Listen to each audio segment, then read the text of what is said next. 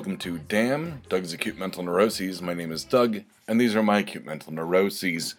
Yeah, we're at 151, obligatory 151 reference. Glug, glug, glug. That's all I got for an obligatory 151 reference. Uh, so, anyway, um, this is going to be one of those episodes where I talk kind of fast. I'm sorry. I not great at time management today, and I gotta slam through this to get some other stuff done so I can kind of return to my schedule at normal. So I'm sorry um, if I seem to be talking kind of fast. We do have a lot to get through. Uh, some of it anxious, some of it neurotic, a lot of it damn. Last week, uh, I talked about how my dad haunts me um, and how that's changed. I haven't done a lot of introspective soul spelunking on that one but I thought of it literally as I was getting my computer out to record this, and I thought, you know, I don't hear my dad's voice in my head anymore. I don't hear him judging. I don't hear him making snide comments. I don't hear his voice when I say a joke that I think he would say. Um, I only hear myself. So I think I've done a pretty good job at, you know, um, grieving that emotional loss. And I talked about that probably months and months ago about how, and if you're a new listener, uh, which we'll get into later, you know, my dad basically emotionally abandoned me, uh, abandoned me, abandoned it, abandoned, doesn't matter. He uh, pretty much fucked off uh, when I was 17. Um, he didn't like up and leave, like went out for cigarettes and didn't come back. But basically, when I started driving when I was like 16, 17, he's like, "We got a car. You don't have to like hang out here anymore. Like, you know, you can just go live your own life and you know I can just live my own life. And I'm going, and at 16, 17, you're like, yeah, like I'm gonna go, you know, I I don't have to waste my weekends hanging out with my dad. Like I can just go out and meet girls, which I didn't. But in hindsight, you know, I recognize that it was effectively emotional abandonment and, you know, he didn't give a shit. So, and I had to emotionally grieve that literally over 10 years later because um, it was screwing me up really bad. So I wanted to talk about, like I said, a little bit about how my dad haunts me now. I don't hear his voice in my head, which I did talk about in therapy, where like there were times where like I would say something, I'd go, "That sounds like him," or I'd say a joke, and I'd be like, "That sounds like something he would say," or I could hear him like mocking my creative endeavors, which this show was one of them, and I could hear him doing that, and um, and when I talked to him on the phone, rarely as that was, you know, he go, it, it seems so condescending, um, asshole that he was. It, it seemed very judgmental, and it took away from what I was doing creatively, which that's not right. That's not right on a human level. That's not right on a parent level. If my daughter was doing something creative, I would never say what she was doing was bad, um, ever. Um, I would encourage her, and I, I would support her. I mean, that's that's what parents do unless you're my dad. So the fact that I don't hear his voice in my head anymore, um, in a weird Fight Club Heckle and uh, Jekyll and Hyde kind of way, um, is really cool. Um, Mr. Robot would be a more apt uh, metaphor, actually. The fact that I don't hear my dad anymore shows that I've done the emotional grieving, I've moved on, and he no longer holds me down like a stake would hold down a tent in a windstorm is the only metaphor I can think of that accurately describes what I'm feeling. You know, I think I'm I'm allowed to buffet about in the winds of, of creativity and my own drive um, without him, you know, holding me down like a stake through the tent if that wasn't clear. I, I really wanted, like I said, like kind of wanted to bring some closure to that topic that I brought up last week. Next, a really fun thing that's happening for the network that did cause some anxiety. Uh, not not neurotic anxiety, but definitely anxiety. Uh, we got word that we've got press passes for NDK, uh, Nan Desu Kan, which is Denver's biggest, premierist, uh, it's not a word, uh, biggest, premierist, gonna say it anyway, uh, cosplay and anime convention. It was the first con we covered uh, last year when we decided to cover cons or conventions, and uh, we had a bla- absolute blast. The joke is I made a new best friend with Taliesin Jaffe, but we're back. We're gonna be back at NDK this week or this week, uh, this year uh, in September.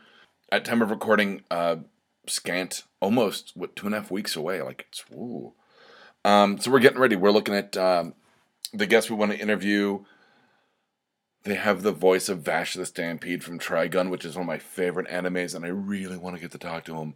Um, and when I say talk, I mean gush, I mean fanboy. Like uh, Deb and Lizzie are gonna have to hold me back from humping his leg. And I know Lizzie listens to this, and I'm gonna say that's probably accurate. No hyperbole there, unfortunately. Um, there are a few others uh, that that are looking really good, but the thing that really kind of kicked some anxiety with me was that last year, my niece, who we offered one of our press passes for, and she could intern for us, and I think I poorly communicated. I think we, as a, as the COs, didn't know what to expect, and I think we went, okay, here's A to Z what we expect, and really what we needed was A to B, A to C. I mean, it wasn't even the entire alphabet, but I think that she felt overwhelmed and bowed out, which would be fine. Um, but she didn't properly communicate it uh, in a timely manner, and then dropped out the day before the con, leaving us in a bit of a lurch, or so we thought. Everything ended fine. I had to bring up to the COs again this year. Do we want to offer Kat a second chance? My niece Kat. Lizzie went. I'm gonna go with no, but talk to Deb and see what she thinks. And I had talked to Lizzie and said I can play devil's advocate. I believe in second chances, but I also believe that you have to, you know, take the consequences of your actions. And this is a consequence of the actions. You flaked out really bad last year, and you're not going to be offered the opportunity this year. She's old enough. She should be able to understand that adult concept of consequence and actions. I went to Deb. Deb, with maybe half a breath, went, No, absolutely not. I think Deb's a hard person to cross. She did she actually surprised me and said, maybe next year, maybe when the wound is not so fresh and the memory's not so fresh and you know she's grown up a bit and can really appreciate the consequences of her actions and i went i completely agree with you playing devil's advocate that i talked to lizzie about so it, it was a little heartbreaking that i had to email her and say or, or message and say i'm sorry but we're not offering any extra passes this year it's the end all be all when i see her in person i will explain to her that you know these are the consequences of your actions and the people that I defer to, um, I could have trumped them. I honestly, based on our uh, the the articles of whatever we've got um, filed with the state, I could have trumped them and said, "I'm majority. She will be the fourth person at NDK with us." But that's not fair to Kat. She doesn't get to learn a life lesson. Two, it's not fair to Deb and Lizzie. I really shouldn't pull that when they're both saying no and they have a point. So you know, it was it, it was hard. Um, I, I felt really bad, but you know, she did it to herself, and that's just like I said, the end all be all of it. And when I talked to her in person, and you know, within probably the next week, I need to touch base with her dad. You know, I'll explain to her and say, "This is the deal, and we're gonna give it to someone else if that other person wants, and if they don't want it, then it goes by the wayside, um, and that's fine." But you know, it, it was really nerve wracking to to have to have these not only send that email but like or, or a message to but to, to bring it up with Deb and Lizzie where I'm going she's my niece. I obviously have a personal stake in it. I want her to be happy. I want her to have fun. I want her to go but she fucked up. And you know I I take that on um very um you know saintly um that you know I don't want to hurt her feelings and say look this is you know what we've said we as a committee have said no. Um, but she needs to, like I said, understand the consequences of her actions, and that's what's happening. And I feel comfortable talking to her about that in that regard. That was, that was a little rough, kind of a, a, a dark cloud with a silver lining um, in terms of uh, NDK. I mentioned earlier, if you're a new listener, uh, we've had a massive uptick for the and the Blood Alcohol Content Network, if you hear me at the very end with my tag this show kickstarted it. It's bizarre. Uh, we started seeing an uptick in our uh, social views, uh, which I talked to Lizzie about, and then um, Damn has taken off like a rocket, which is bizarre because we originally started this show not as anything anyone would listen to, not because I'm boring or not funny or interesting. I'm not saying that at all. Far from it, in fact, because I have an ego no, that like this was just simply a show for me to talk about what was bothering me and whether it be my dad or talking to the niece or how Smurfs reproduce, which now I'm going with fungal. I think maybe fungal parasite might be the more apt the way that they. You know, I'm not going to get into it. Uh, maybe I'll touch on it next week. You know how Godzilla reproduces. That was another big one. But anyway, um, I think a lot about how fictional things fuck. There's been a massive uptick, and while very fun um, and exciting, a little scary. I feel a bit of pressure to kind of be on all the time, and that's not going to happen, especially not on this show. There are going to be times I'm running low on energy, um, I'm trying to get stuff done, or something emotionally drains me that I talk about it. There was one about about the time that uh, shooting the gap on hiatus that I talked about the falling out with a friend, and um, I got really down and and just kind of lost momentum because it just dragged me down emotionally.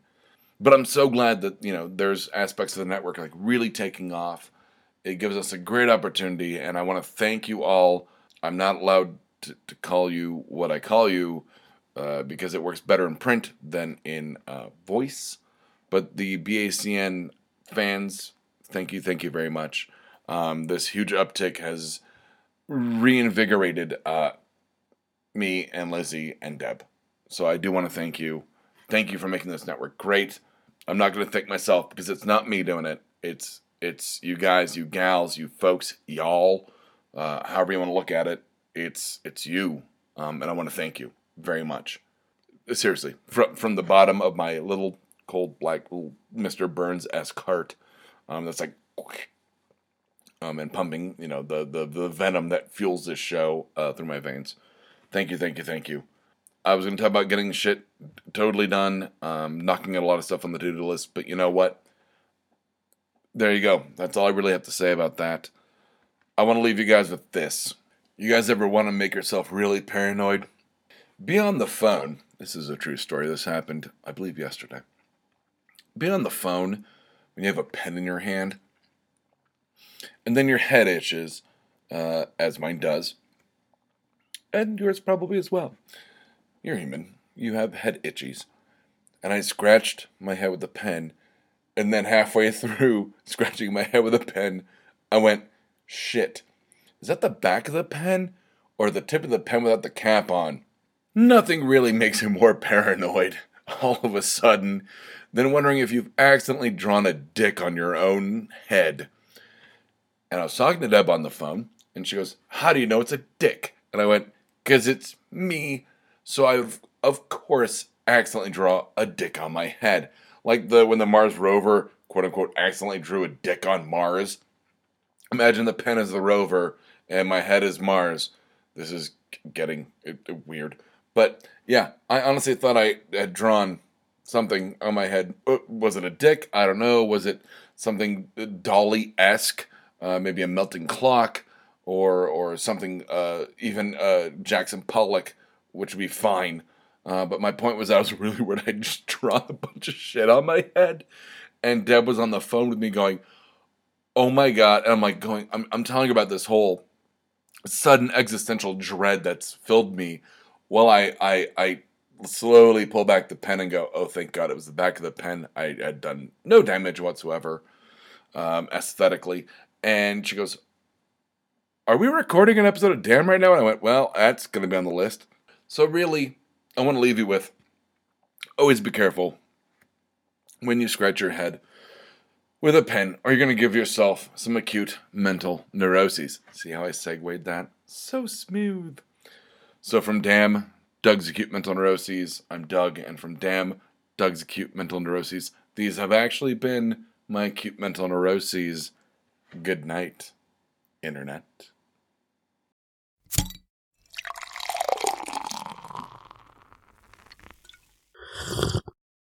Oh, yeah. This has been a Blood Alcohol Content Network production. For more information, visit www.bacnpodcast.com your home for almost bacon and banjo.